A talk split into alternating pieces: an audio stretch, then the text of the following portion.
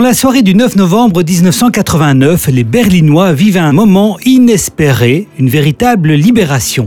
Dans une confusion totale et sur fond de malentendus, le mur de Berlin ne semble plus infranchissable. Les gardes frontières de Berlin-Est, non informés par leur hiérarchie d'une quelconque décision, hésitent. Mais vu l'ampleur du mouvement, ils finissent par laisser passer des dizaines de milliers d'habitants en liesse qui rejoignent ainsi pacifiquement Berlin-Ouest. L'une des plus grandes pages de l'histoire du XXe siècle se tourne enfin. Dans l'ancienne capitale du Troisième Rage, la population n'y croyait plus. Elle qui était séparée depuis trois décennies par ce mur de la honte de 155 km, imposé en pleine nuit dans une rare brutalité psychologique par les soviétiques en août 61, ce mur était devenu l'affreux symbole d'une longue guerre froide entre le bloc de l'Est et les pays occidentaux. Parlons d'histoire revient sur les origines, la construction et la chute du mur de la honte qui aura divisé Berlin pendant 28 longues années. Parlons d'histoire. Dorian Deméus. Pour évoquer le mur de Berlin, je reçois Patrick Weber. Patrick, bonjour. Bonjour Dorian. Alors on vous présente plus, mais quand même, vous êtes historien, journaliste et surtout scénariste de la BD Berlin 61, sortie aux éditions Anspach. Les dessins sont signés Baudouin Deville. Pour comprendre la construction du mur de Berlin, retour en 1985, quand les alliés occidentaux et l'Union soviétique remportent la guerre contre l'Allemagne nazie. Il faut à ce moment-là Patrick, répartir le territoire allemand occupé, mais aussi il faut trouver quelqu'un pour l'administrer. Oui, c'est pas une mince affaire parce que on, est vraiment à la fin de la guerre. Avant même la fin de la guerre, la question se pose déjà. Euh, d'autant plus que euh, les Alliés sont occupés sur différents fronts et que ce sont surtout les Soviétiques. Bah, c'est un point de vue purement géographique d'ailleurs qui arrive avant les autres euh, à Berlin. Et, du coup, il y a une avance soviétique. Ça va peser d'ailleurs dans, les mois qui ont suivi sur ce fameux partage, car il y a un double partage à faire. Il y a un partage de l'Allemagne certes, mais il y a un partage de la capitale de, l'Allemagne. Les plus jeunes l'ont oublié aujourd'hui, mais longtemps, la capitale de la République fédérale allemande a été bonne. Euh, C'était pas à Berlin, même si historiquement, Berlin, c'est la capitale de la Prusse. La Prusse, c'est historiquement aussi, je dirais, la fondation de cet empire allemand qui est très récent, hein, parce qu'il est né au, au, lendemain de 1870 et de la défaite française à Sedan. On peut vraiment dire que Berlin est symboliquement une ville qu'il faut administrer et donc découper comme un gâteau, en fait, avec différentes parts euh, avec une part pour les Français, une part euh, euh, pour les pour les Anglais, une part pour les Américains et une part pour les Russes. Inutile de dire que les Soviétiques veulent se tailler la part du gâteau. La moitié de la ville, en gros. En gros, en gros, c'est ça, pour des raisons qui sont liées à la fois à la géographie, je le répète, mais aussi à l'implication et aux pertes humaines qui ont entouré cette prise et cette chute de Berlin. Juste après la guerre et au-delà de l'Allemagne, hein, il est clair que l'Union soviétique de Staline était en position de force lors de la conférence de Yalta en Crimée. Yalta, en gros, c'est un accord de répartition des territoires défaits entre les puissances victorieuses de la Seconde Guerre mondiale. Qui est-ce qu'on retrouve à Yalta Alors il y a un casting euh, impressionnant parce qu'il y, a Roosevelt, il y a, Churchill, il y a, forcément euh, Staline. L'idée aussi, c'est qu'ils sont tous dans des euh, moments différents de vie, dans des, états de santé différents. Je pense à Roosevelt qui est pas, en forme, il a des problèmes d'arythmie cardiaque. Euh, il, il, n'est pas à la hauteur physiquement parlant. Euh, et puis alors il y a aussi le fait qu'il y a l'Ouest qui représente des démocraties, démocraties qui ont été mises mise à mal par cette guerre euh, terrible. Et puis en face de ça, il y a un dictateur, euh, Staline. Alors c'est un infréquentable devenu fréquentable. Euh, tout d'un coup, on voit l'Ouest capitaliste qui va dialoguer avec l'Est communiste. Et quand je dis communiste, c'est vraiment, vraiment, je dis la dictature soviétique dans ce qu'elle a de plus, de plus dur et de plus terrible. Donc chacun va essayer de tirer la couverture à lui. Et tous ces gens sont assis les uns à côté des autres en, prétendant être les meilleurs amis du monde, ce qui n'est absolument pas le cas. ce qui se joue, c'est le futur de l'Europe, et, ça va vraiment influencer des décennies, en fait, puisque on va vraiment, au-delà même du, de Berlin et du rideau de fer, ce sont les pays qui vont basculer d'un côté à l'Est et ceux qui euh, basculeront à l'Ouest. Dans les années 50, les tensions s'accumulent et la situation au sein de l'URSS se dégrade. Des centaines de milliers de citoyens de Berlin-Est fuient vers Berlin-Ouest, où le niveau de vie était meilleur et où les libertés politiques étaient aussi plus importantes. Au-delà de Berlin, on estime que 3 millions d'Allemands de la RDA, donc l'Est, fuient vers l'Allemagne de l'Ouest. Le problème, en fait, il n'est pas que démographique, car c'est principalement la jeune élite intellectuelle qui s'enfuit et euh, celle-là même qui est appelée à, en fait, diriger la RDA. Ça, en écrivant le livre, je, me suis rendu compte à quel point c'était un épisode qu'on avait oublié. Parce que quand on, a, quand on a mon âge, on se souvient de ce mur. Moi, personnellement, j'ai découvert Berlin plus tard. Je suis euh, fou de cette ville. Je trouve ça une ville extraordinaire. C'est, à mon avis, une des villes en Europe qui bouge le plus. Euh, mais elle ne peut pas faire autrement que d'être confrontée à une histoire compliquée. Euh, donc, par définition, c'est une ville où on a toujours beaucoup de surprises. Néanmoins, on a un peu oublié que ce mur n'a pas toujours existé.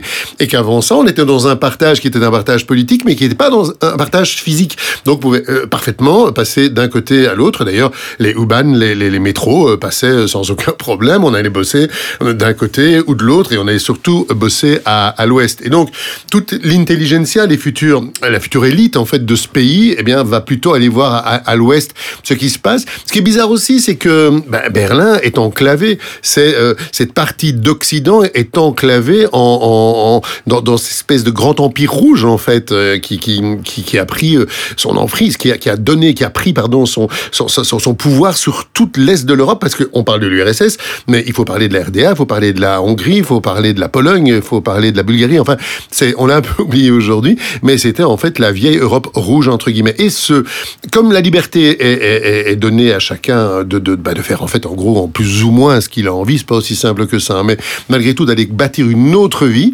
En plus, vous êtes dans une ville. C'est comme si aujourd'hui Bruxelles, vous aviez, je sais pas moi, votre tante qui habite à Gansoren, vous qui habitez à Ixelles et, un troisième qui habite à Boisfort, et en fait, tout d'un coup, vous ne pouvez plus vous parler, c'est impossible. Donc, euh, jusqu'au mur, il y a encore cette possibilité de se retrouver. Le problème, c'est que la RDA voit qu'elle manque euh, d'élite, de forces vives, en fait, pour construire ce pays. Et en plus, ce qui est terrible avec la RDA, c'est que elle veut être encore meilleure élève, elle veut être plus soviétique que les soviétiques, elle veut être plus communiste que les communistes, elle veut vraiment devenir le premier de la classe. Euh, euh, c'est lié à l'histoire, justement. C'est lié euh, au nazisme, à la chute d'Hitler et à la guerre. Ils veulent vraiment prouver, tous les dirigeants de l'RDA vont pouvoir prouver que vraiment ce sont les premiers dans le clan et dans le camp soviétique. Et au début, ça fait illusion. Mais petit à petit, on va se rendre compte que c'est pas le cas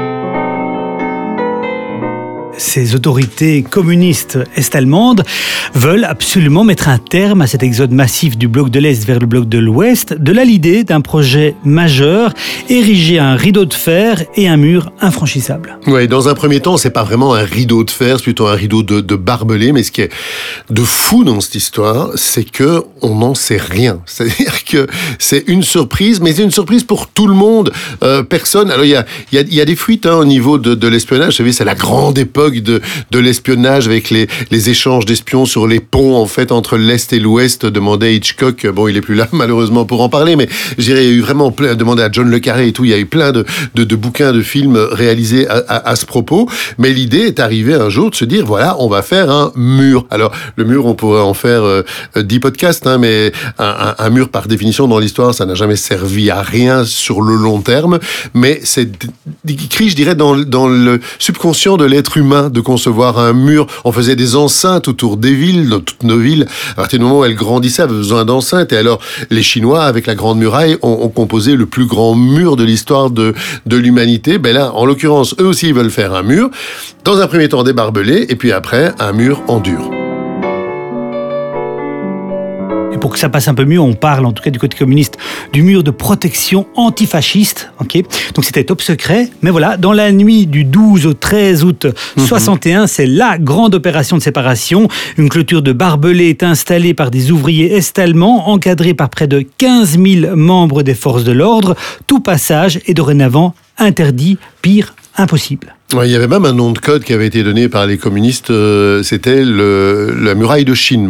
clairement, ça donnait un petit peu une idée de l'ampleur que ça devait que ça devait prendre. Et alors mettez-vous aussi un peu à la place de ces gens qui, du jour au lendemain, ne peuvent plus avoir de rapport avec les membres de leur famille, euh, des fiancés, des amoureux qui tout d'un coup se retrouvent chacun du mauvais côté du mur, puisqu'on est toujours du mauvais côté du mur. À partir du moment où on peut pas retrouver les gens, les gens qu'on aime. Et puis alors aussi d'un point de vue. Alors là, je vous parle d'un point de vue, euh, je dirais, euh, humain et intime, mais il faut aussi parler de la grande politique internationale avec tout d'un coup ce Berlin-Ouest avec les différents districts qui sont encore plus enclavés qu'avant parce que non seulement ils sont enclavés dans la RDA, République démocratique allemande, faut toujours se méfier quand on met démocratique dans le nom d'un pays, c'est que généralement il a rien de démocratique. Et puis et puis après ça, euh, ben, ils sont aussi enclavés même dans leur propre capitale. Et là, ça va devenir un réel problème pour la vie quotidienne.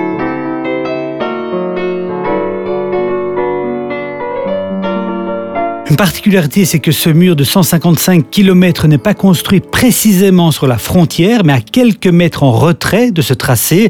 Il est donc clairement en zone soviétique. Le but recherché euh, du bloc de l'Est était justement de pouvoir affirmer on ne touche pas à la frontière, on érige un mur chez nous, et chez nous, on fait ce qu'on veut. Voilà, et de créer une sorte de no man's land entre les deux, en fait. Euh, une espèce de deux zones plus ou moins franches, comme ça. Et alors, euh, comme, vous le dites très justement, l'idée de répéter que foncièrement, ils n'ont rien fait de mal.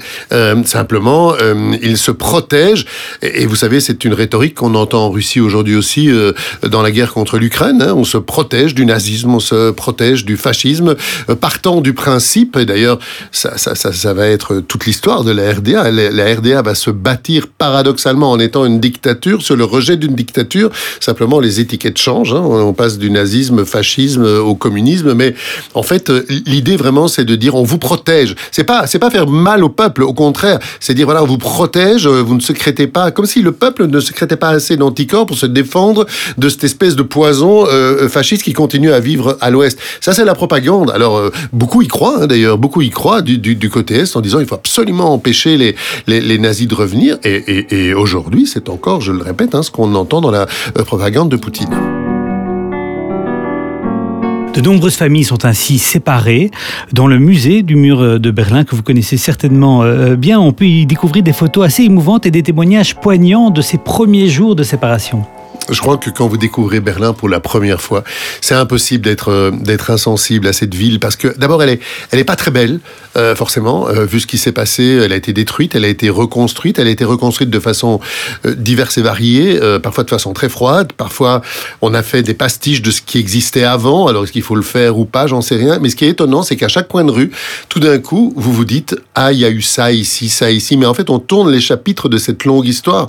Tout d'un coup, vous vous retrouvez face à ce qui était l'ancienne chanson chancellerie du Reich, mais ça peut aussi être le palais de la République de la RDA qui a été détruit, à mon sens d'ailleurs un peu rapidement après la guerre, soi-disant pour des questions de euh, d'amiante et compagnie. Mais je veux dire, on a effacé aussi la la mémoire d'un peuple qui avait quand même vécu là pendant des décennies. Donc tout ça nous interpelle, nous interroge, et on ne trouve jamais de réponse de réponse facile. Heureusement, heureusement, euh, on va peut-être y revenir, mais on a tellement gommé les choses qu'il y a encore des documents photographiques, qu'il y a encore les musées. Il y a le musée de la RDA qui est un peu, oh, je dirais, un, peu gadget, hein, celui qui se trouve vraiment à côté de la cathédrale. Et puis vous avez le musée de la Stasi qui est vraiment, donc là vous prenez la Karl Marx allée, vous remontez vers, euh, vers, le, vers, le nord de Berlin. Là c'est vraiment passionnant parce que là on constate aussi à quel point, d'ailleurs euh, il faut absolument, après avoir écouté ce podcast, revoir la vie des autres. C'est extraordinaire ce film, dire à tel point tout le monde était espionné dans son quotidien.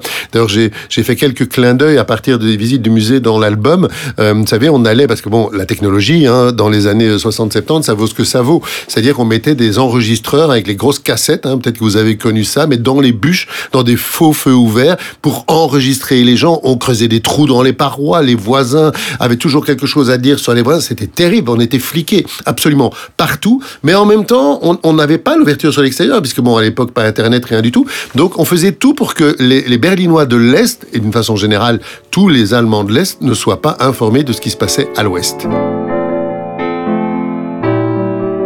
On l'aura compris, je comptais y venir un peu plus loin, mais parlons-en. Les puissances mondiales cohabitent, le monde occidental Mmh. et soviétique se regardent évidemment en chien de faïence. Et donc c'est le terrain idéal pour les renseignements et les services secrets. D'ailleurs, il y a un musée de l'espionnage à Berlin qui est tout à fait extraordinaire parce qu'il est didactique et très amusant. Oui. Bah, Euh, euh, cette ville a été et effrayant. Absolument. Mais cette ville a été pendant des décennies la capitale des espions. Oui, oui, oui, tout à fait, puisque c'était un des, rares endroits en Europe où on pouvait avoir un, point de contact physique. C'est-à-dire on pouvait se voir. Il y a le fameux euh, épisode de Checkpoint Charlie aussi, où on a euh, donc, euh, là on remonte un peu dans l'histoire, mais l'Ouest et l'Est qui sont sur le point de s'affronter. En fait, on vit dans une logique de guerre froide, alors qui est bien différente de celle qu'on connaît aujourd'hui, mais cette logique de guerre froide, c'est de dire qu'il ne suffirait d'une étincelle pour que tout s'enflamme et pour que tout explose. Et il y a quelques endroits comme ça dans le monde qui ont incarné cette guerre froide. Cuba, bien sûr, on en parle chaque fois avec l'épisode de la baie des cochons, mais en fait, l'autre euh, endroit vraiment inflammable, c'est Berlin. Donc, euh, il faut arriver à faire coexister deux mondes différents, deux systèmes politiques euh, différents, et alors forcément à partir de là, c'est ben, un paradis pour les espions. C'est formidable puisque là ils ont du boulot, c'est le moins qu'on puisse dire. Dans votre BD Berlin 61, il y a d'ailleurs un dossier historique à la fin qui l'accompagne, qui est très bien fait. Vous évoquez l'une des opérations d'espionnage la plus secrète de l'histoire de la guerre froide, la fameuse opération Roméo.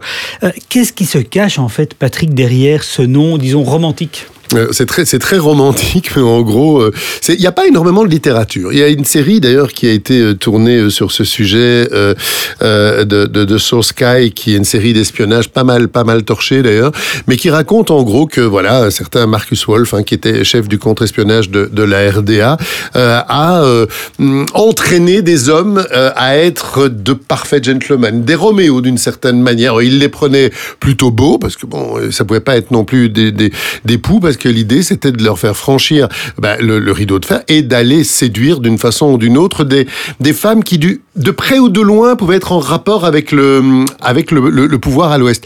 Euh, ou, mais ça peut être, ça ne doit pas être des gens spécialement haut placés. Vous savez, une secrétaire, par exemple, euh, Léonore Heinz, par exemple, euh, qui, est, qui est secrétaire, qui travaille au ministère des Affaires étrangères euh, de l'Ouest. Eh bien, elle, cette Léonore Heinz, elle tombe amoureuse et puis après ça, elle commence à donner des renseignements. Vous savez, sur l'oreiller, parfois c'est plus facile d'obtenir des, des renseignements. Ce qui est assez drôle aussi, c'est que les, soviétiques sont, connus quand même pour des manières un peu brutales. Et quand je dis brutales, bon, c'est vrai que quand ils sont arrivés à Berlin, il y a, des bouquins entiers qui ont été écrits là-dessus. Ils n'ont pas été tendres. Alors, il faut se replacer dans le contexte, certes et tout, mais ils ont quand même la réputation de manquer un peu de, subtilité. Enfin, on va dire les choses comme ça. Et là, tout d'un coup, on leur dit, euh, il faut être poli, il faut être charmant, il faut bien parler, euh, il faut offrir des fleurs, euh, il faut savoir compter fleurettes et pas tout de suite envoyer euh, sa belle dans la chambre à coucher avec mettre, y mettre les formes, quoi.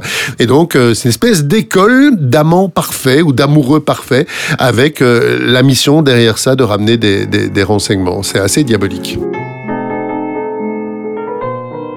D'autant que, si on en croit vos propres notes, parfois c'est après un an ou deux que euh, l'espion entre vraiment en action. Donc il a la confiance totale de sa femme parfois. Tout à fait. Bon, il y a plein d'exemples hein, dans l'espionnage comme ça. Je dire, à la grande époque, enfin, quand je dis la grande époque, on y est encore en plein aujourd'hui. Hein. Généralement, ces histoires, on les découvre toujours après. Mais, mais, mais le- le- l'espionnage, pour que ça fonctionne vraiment, il faut donner du temps au temps et, et il faut vraiment établir une parfaite confiance. Alors, ça peut être dans le milieu professionnel, mais peut-être dans le milieu relationnel et intimiste, c'est encore plus, plus compliqué. Euh, et ils y sont, ils y sont vraiment, euh, vraiment arrivés. C'est d'autant plus facile que euh, quand on parle la même langue et, quand on a plus ou moins les mêmes, je dirais les mêmes racines. Je dire, si, si vous prenez, je sais pas moi, vous envoyez un espion argentin en Norvège, ça va être moins discret forcément. Tandis que là, on a quand même des Allemands, certes est-ouest, mais qui parlent la même langue et qui partagent la même histoire. Je vous propose de retourner à la fin de l'été 61. Les barbelés dont on parlait sont remplacés petit à petit par un mur de béton. Des zones sont creusées, puis minées, et plus de 300 miradors sont élevés. On ne parle pas d'un simple mur, Patrick, mais d'un dispositif militaire complexe qui déchire et sépare la ville et ses habitants. C'est une balafre en plein milieu de Berlin. Oui, c'est une balafre dans une ville balafrée. Donc c'est, en fait, ça passe, euh, ça passe peut-être mieux aussi entre guillemets parce que la ville, elle a été complètement détruite. Donc à partir du moment où tout est détruit et ce qu'on reconstruit n'est pas spécialement beau, ce, ce, mur est moche, mais, mais, mais la ville est moche aussi. Et, et, et clairement, il y a de l'espace puisqu'il y a des espèces de grandes zones qui sont un peu de, des no man's land comme ça, où, euh, où en fait, euh, ben, les, ce sont des grands terrains vagues. il y en a eu, il y en a eu jusqu'à il y a pas longtemps d'ailleurs. Ça c'est quand on va régulièrement à Berlin, c'est toujours assez surprenant. Bon, maintenant, ça s'est un peu calmé, mais il y a une époque où, voilà, quand on retournait six mois plus tard, il y avait euh, tout d'un coup un quartier qui avait été sorti du sol. Euh, et c'est assez, spectaculaire parce que tout était à, reconstruire. À l'époque, c'est le cas aussi. Donc, ça permet vraiment de, couper les choses, mais de marquer aussi les choses de façon, je dirais, très symbolique. Hein. Les, miradors aussi qui sont là euh, pour vraiment observer ce qui se passe des deux côtés. Et puis, dans des zones éminemment historique de, de, Berlin. Je pense à Unter den Linden, je pense à la porte de Brandebourg, là où il y a le Reichstag, pas très loin. Donc aujourd'hui, quand on y passe, tous les touristes sont là. Euh, il y a Tierpark qui est pas très très loin, le Tiergarten qui est pas très très loin. Et, et mais à l'époque, on ne peut pas y aller en fait parce qu'on est vraiment là dans le, le point de rupture entre ces deux entre ces deux mondes. Il y a un énorme paradoxe aussi. Pour les Alliés, ce mur est un scandale, mais aussi un soulagement. Mmh. En fait, le mur confirme la légitimité de leur présence à Berlin-Ouest, une présence qui était pourtant dénoncée par les soviétiques et les RDA. Oui, ça c'est tout à fait, c'est tout à fait exact et on insiste trop peu euh, là-dessus. Ça a pérennisé cette euh, cette présence de, l'Ouest et peut-être même que d'une certaine manière, bon, on refait toujours l'histoire avec des si, on fait des uchronies, on peut on peut revenir sur tout, mais d'une certaine manière, ça a signé aussi l'arrêt de mort de la de la RDA, même si à l'époque on était loin de s'en rendre compte.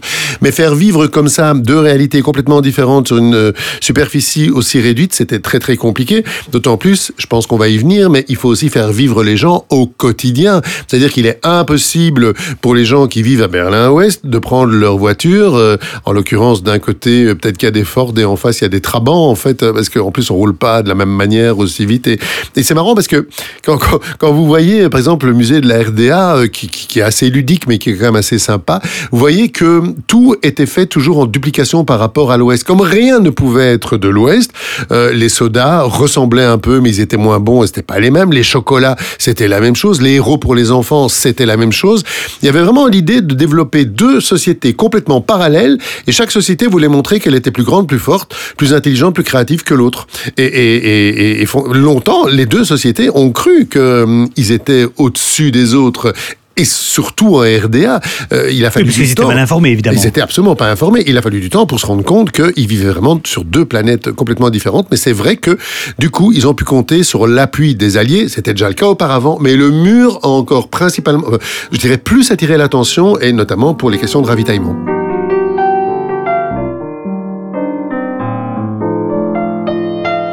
Au fil des années, de nombreux Allemands tenteront de franchir ce mur. On estime qu'il a fait 140 morts et de nombreux prisonniers de la Stasi, la police politique est-allemande.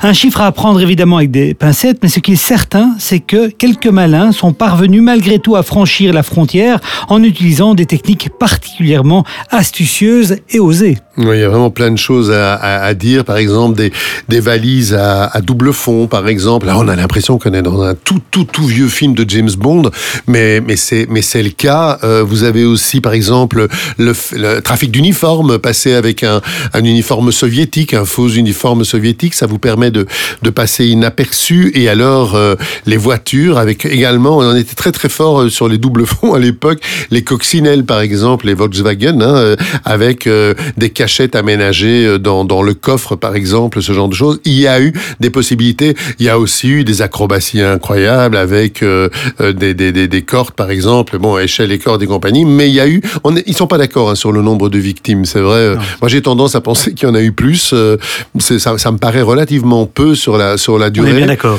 Mais, euh, mais mais fondamentalement, euh, c'est vrai que l'idée de faire passer, ben, en fait, j'en parle dans le bouquin et là j'ai dû inventer quelque chose, mais ça c'est la fiction qui s'en mêle hein, dans, dans, la BD. Mais, mais, mais vraiment, il a fallu déployer des trésors d'imagination pour y arriver. Ce mur, vous l'avez dit, euh, renforce la notion de guerre froide. La ville devient donc le symbole absolu et abject, évidemment, de ce conflit larvé entre communistes et occidentaux. Petite parenthèse diplomatique. Tout au long de ces décennies, les présidents américains et les personnalités du monde entier vont se rendre à Berlin-Ouest pour y dénoncer ce mur de la honte et surtout le communisme soviétique dans son entièreté. C'est ainsi que le 26 juin 1963, le président américain, un certain John Fitzgerald Kennedy, prononce à Berlin un discours historique. Il déclare Ich bin ein Berliner. Alors, au-delà de la petite erreur grammaticale, il indique ainsi que tout habitant du monde libre se sent solidaire avec les Berlinois et que cette ville est la meilleure démonstration de la différence entre le monde libre et l'URSS. On l'écoute. All free men, wherever they may live, are citizens of Berlin.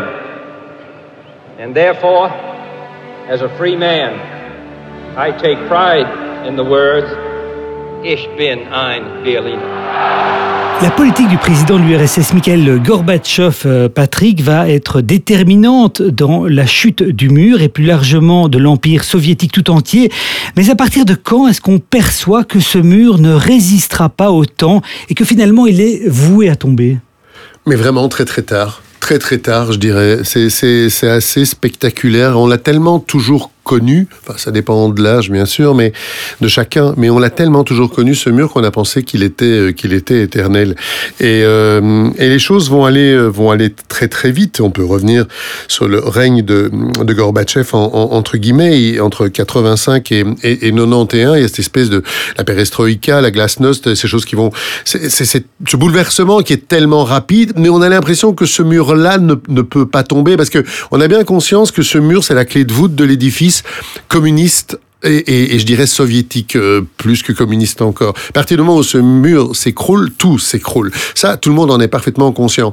Mais ce qui est quand même, euh, si, euh, si, si, si, certains qui nous écoutent on, vont passer un week-end à Berlin, je ne peux que les engager à aller visiter le Deutsche Historisches Museum, qui est un musée extraordinaire. Je n'ai d'ailleurs pas assez de mots pour dire à quel point je suis enthousiaste quand je vais voir ce musée, parce que l'Allemagne est un pays qui est obligé de regarder son histoire en face, et du coup, ils ont un, histoire, un musée d'histoire tel qu'on n'en trouve pas, par exemple, chez nous, en France ou, en Italie ou que sais-je. C'est vraiment euh, un, musée passionnant. Et il raconte aussi à quel point, jusqu'à la fin, les autorités de la RDA ont pensé que euh, ben, l'inévitable pouvait être évité.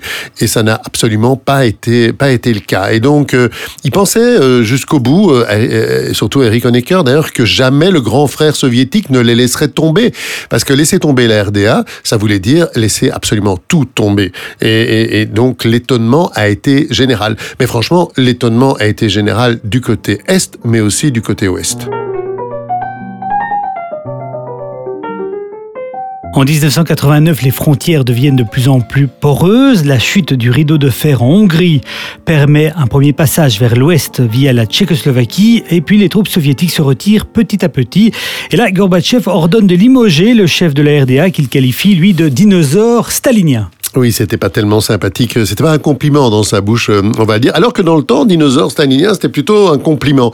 Mais on en était resté à ce moment-là. Et ce qui était fou aussi, c'était que la, la RDA venait encore de, de, célébrer avec beaucoup de faste son anniversaire, la fête de la jeunesse. Alors, les, les, les Est, euh, les Eustiques, on, on, les appelle les, les, Allemands de l'Est, ne comprennent absolument pas ce qui se passe parce que euh, ils ont des problèmes d'alimentation et tout. Mais on, on passe leur temps à leur dire qu'à l'Ouest, on crève de faim, que, que la vie est un impossible, qu'ils sont dans un régime euh, euh, style néo-nazi, néo-fasciste, que sais-je, et qu'ils sont tous très très malheureux et qu'ils ils, courent avec des haillons dans les rues. Donc ça, c'est vraiment l'image qu'on leur renvoie. Ils n'en savent absolument rien.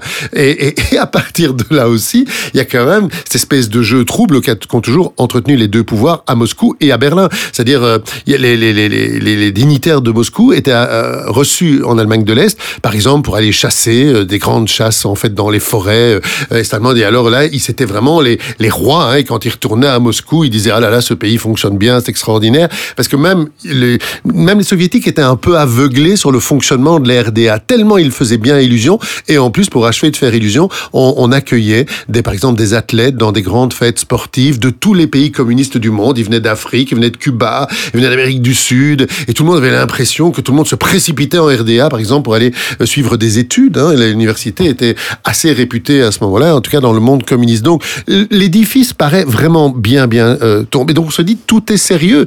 Et alors là, c'est terrible pour euh, la nomenclatura euh, est-allemande parce qu'ils sont trahis par leur meilleur ami.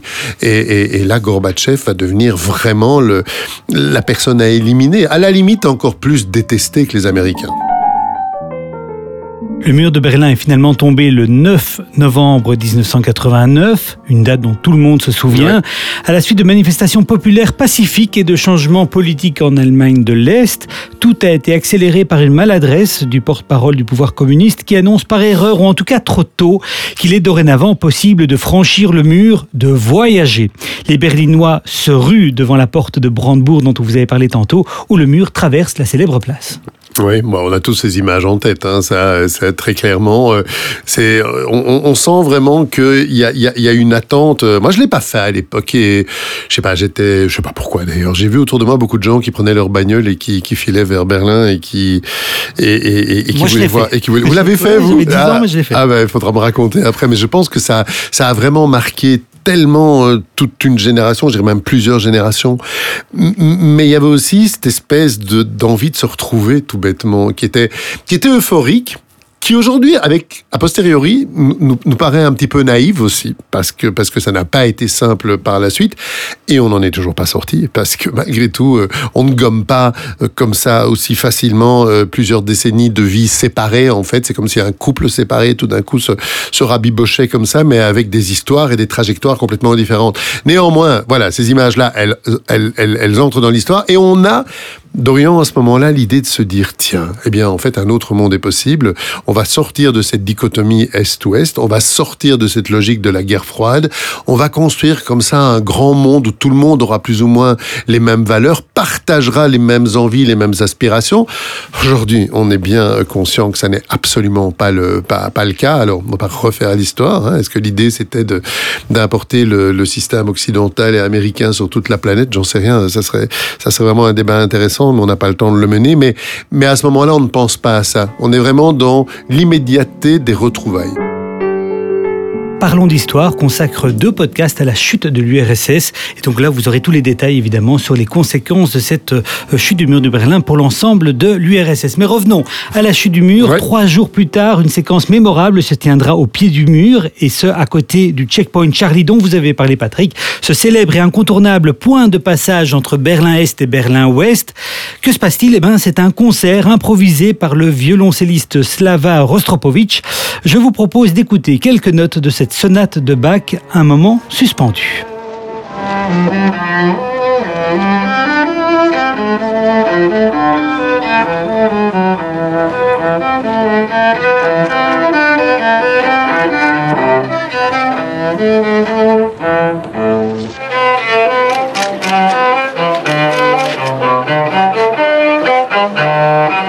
Patrick, cette chute a ouvert la voie à la réunification de l'Allemagne en 1990 et marqué finalement aussi la fin de la guerre froide. Oui, la fin de la guerre froide qu'on pensait totalement définitive. Je pense qu'aujourd'hui, les, les opinions ont été euh, modérées euh, et revues, en tout cas à, ce niveau-là.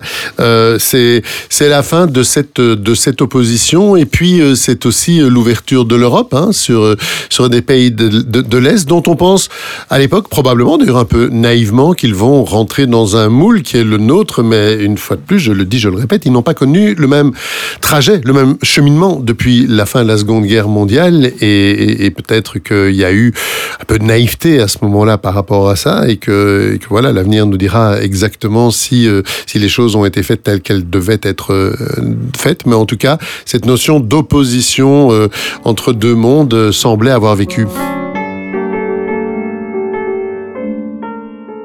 On est passé un peu vite au-dessus de la situation. Le, c'est un peu le blocus de Berlin-Ouest, en Mhm. d'autres termes.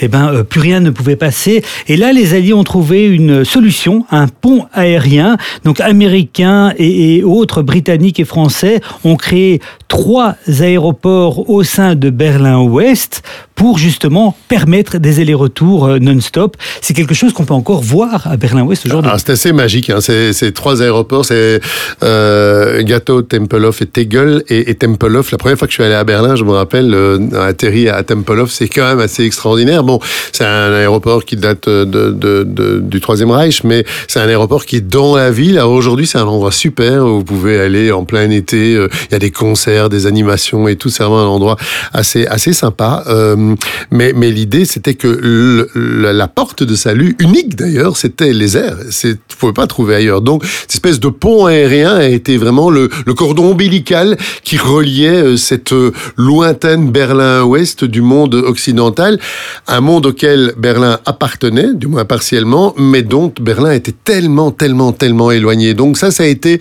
je dirais, une de ces grandes aventures euh, à la fois technologiques et, et humaines qui, ont profondément marqué les, les, esprits et qui ont aussi d'ailleurs renforcé, je dirais même euh, à l'Ouest, ce sentiment d'appartenance à un monde euh, qui pour eux était très important. Vous l'avez dit tantôt, euh, on ne peut que conseiller à nos éditeurs de se rendre à Berlin et de mhm. visiter les différents musées et sites. Mais aujourd'hui, que reste-t-il euh, du mur précisément? On parle de pans entiers ou de quelques rares vestiges? Alors, Je ne sais pas si vous demandez mon avis ou, ou, ou, le côté purement objectif des choses. Alors, le côté purement objectif des choses, c'est qu'il reste pas grand-chose. Il reste, euh, il reste un petit, un petit pan de mur comme ça, un peu maigrelet sur la poste d'Ammerplatz, qui a été entièrement refaite, qui est une place très futuriste où il se passe plein de choses. Il y a un très beau musée du cinéma et on n'est pas très très loin de la Gemel Gallery aussi pour les amateurs d'art. Il y a aussi euh, à la topographie, euh, topographie d'Esterhor, c'est en fait l'histoire euh, justement de la SS. C'est une espèce d'exposition en plein air où se trouvaient les bâtiments du Troisième Reich. Et là, il y a aussi encore un petit morceau de mur. Et puis alors, il y a en très mauvais état. En très mauvais état. Franchement, celui-là, ça vaut peut-être pas trop la peine. Et puis en fait, et, et, et, puis alors le East Side Gallery en fait où il y a des, des peintures qui ont été faites parce que c'était devenu aussi un, un, un lieu d'exposition en fait ce qu'on appelle des graphes ou que sais-je, mais, mais ça, c'est, ça, c'est pas mal. Ce qui est bizarre, c'est que il a fallu, bon, c'est moche, le mur a toujours été moche, mais tout le monde a voulu partir avec son petit morceau de mur. Peut-être que vous l'avez fait si vous étiez là à 10 ans, ben voilà, vous avez un petit morceau de mur chez vous. Alors aujourd'hui, on en vend dans toutes les boutiques de souvenirs. Je pense que c'est complètement faux, donc ne vous laissez pas euh, gruger avec ce genre de choses. Mais, mais néanmoins, aujourd'hui, on doit le protéger presque comme une œuvre d'art euh, pour ce qu'il en reste. Alors pourquoi Moi, d'un point de vue subjectif, je trouve que c'est un peu dommage de l'avoir à ce point cassé. Non pas parce qu'il était beau, euh, simplement parce qu'il il, il, avait une valeur historique profonde. D'une façon globale, moi je trouve que démonter les statues, casser les murs, euh, changer les noms des rues, ça change pas grand-chose. Je trouve qu'il faut laisser les choses comme ça et expliquer pourquoi c'est comme ça. Je pense que c'est beaucoup plus intéressant. Parce qu'après ça, quand le temps passe, on a tendance à oublier. Et, on oublie très très vite. Et aujourd'hui, d'ailleurs, quand on se balade à Berlin, euh, on oublie parfois très vite qu'on passe de l'Est à l'Ouest. Vous allez me dire, ben oui, c'était, heureusement que c'est comme ça. Mais dans la tête des Berlinois, c'est pas comme ça. On sait toujours euh, qui est ex-Est euh, et ex-Ouest. On sait par exemple que les chauffeurs de taxi, c'est généralement des gens de Berlin-Est. Et alors on dit, ils sont pas sympas, ils sont pas professionnels, ils sont, ils sont, sont un peu fainéants. Mais bon, ça c'est encore aujourd'hui les clichés que l'Ouest colporte sur l'Est. Et du côté Est, on vous dit que les gens de l'Ouest sont euh, prétentieux, désagréables, arrogants, nouveaux riches. Bref, tout ça existe. Et ça se traduit aujourd'hui j'allais dire malheureusement, dans les résultats électoraux entre l'ex-RDA et l'ex-RFA, on voit très très bien que des résurgences de, de partis euh, euh, plus ou moins extrémistes à gauche, mais aujourd'hui surtout à droite, euh, bien euh, c'est beaucoup plus actif du côté est simplement parce que c'était un défi incroyable de retrouver, de marier ces deux pays, et on a laissé les Allemands se débrouiller en disant allez-y, faites ce que vous voulez, vous allez y arriver. Vous êtes des Allemands, vous, vous êtes riches, intelligents, disciplinés, vous allez toujours y arriver. C'est pas aussi simple que ça.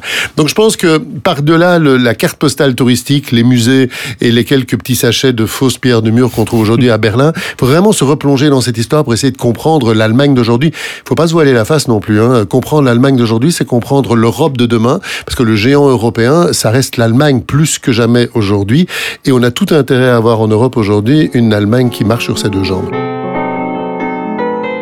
Trois décennies plus tard, euh, on peut encore percevoir une différence urbanistique entre Berlin-Ouest et, Berlin-Est, Patrick ben Heureusement, je dirais. Du côté euh, de... Allez, euh, Alexanderplatz, euh, Alexanderplatz, donc près de la Karl Marx Allée.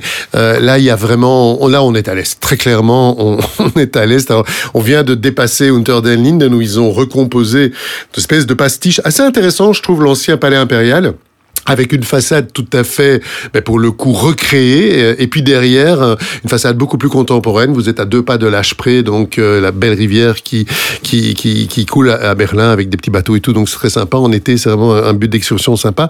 Mais, mais vraiment, quand vous dépassez donc justement les, les, les, les, métros aériens, vous êtes du côté de l'Alexanderplatz et dans cette espèce de d'architecture de l'Est tout à fait rationnelle. Alors on, on peut aimer ou ne pas aimer, mais c'est une, c'est une pièce d'histoire. Savez, l'architecture, elle raconte vraiment quelque chose. Euh, par exemple, avant la guerre, vous aviez la guerre entre euh, les toits pentus et les toits plats. Les toits plats, c'était des adeptes des idées nouvelles, plutôt à gauche, plutôt progressistes, et les toits pentus, c'était des toits de droite euh, vieille Allemagne, et les, les, nazis ne voulaient pas entendre parler de toits plats, par exemple. Donc aujourd'hui, encore rien qu'en regardant les, parfois les toits des maisons, on peut dire quelque chose sur l'ancrage politique des anciens propriétaires. Ah ben voilà, quelque chose que je n'ai pas observé euh, moi-même.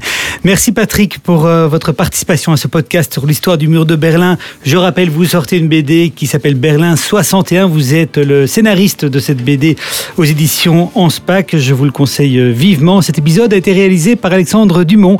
N'hésitez pas à partager, noter, commenter nos podcasts. Quant à moi, je me réjouis de vous retrouver pour un prochain épisode de Parlons d'Histoire.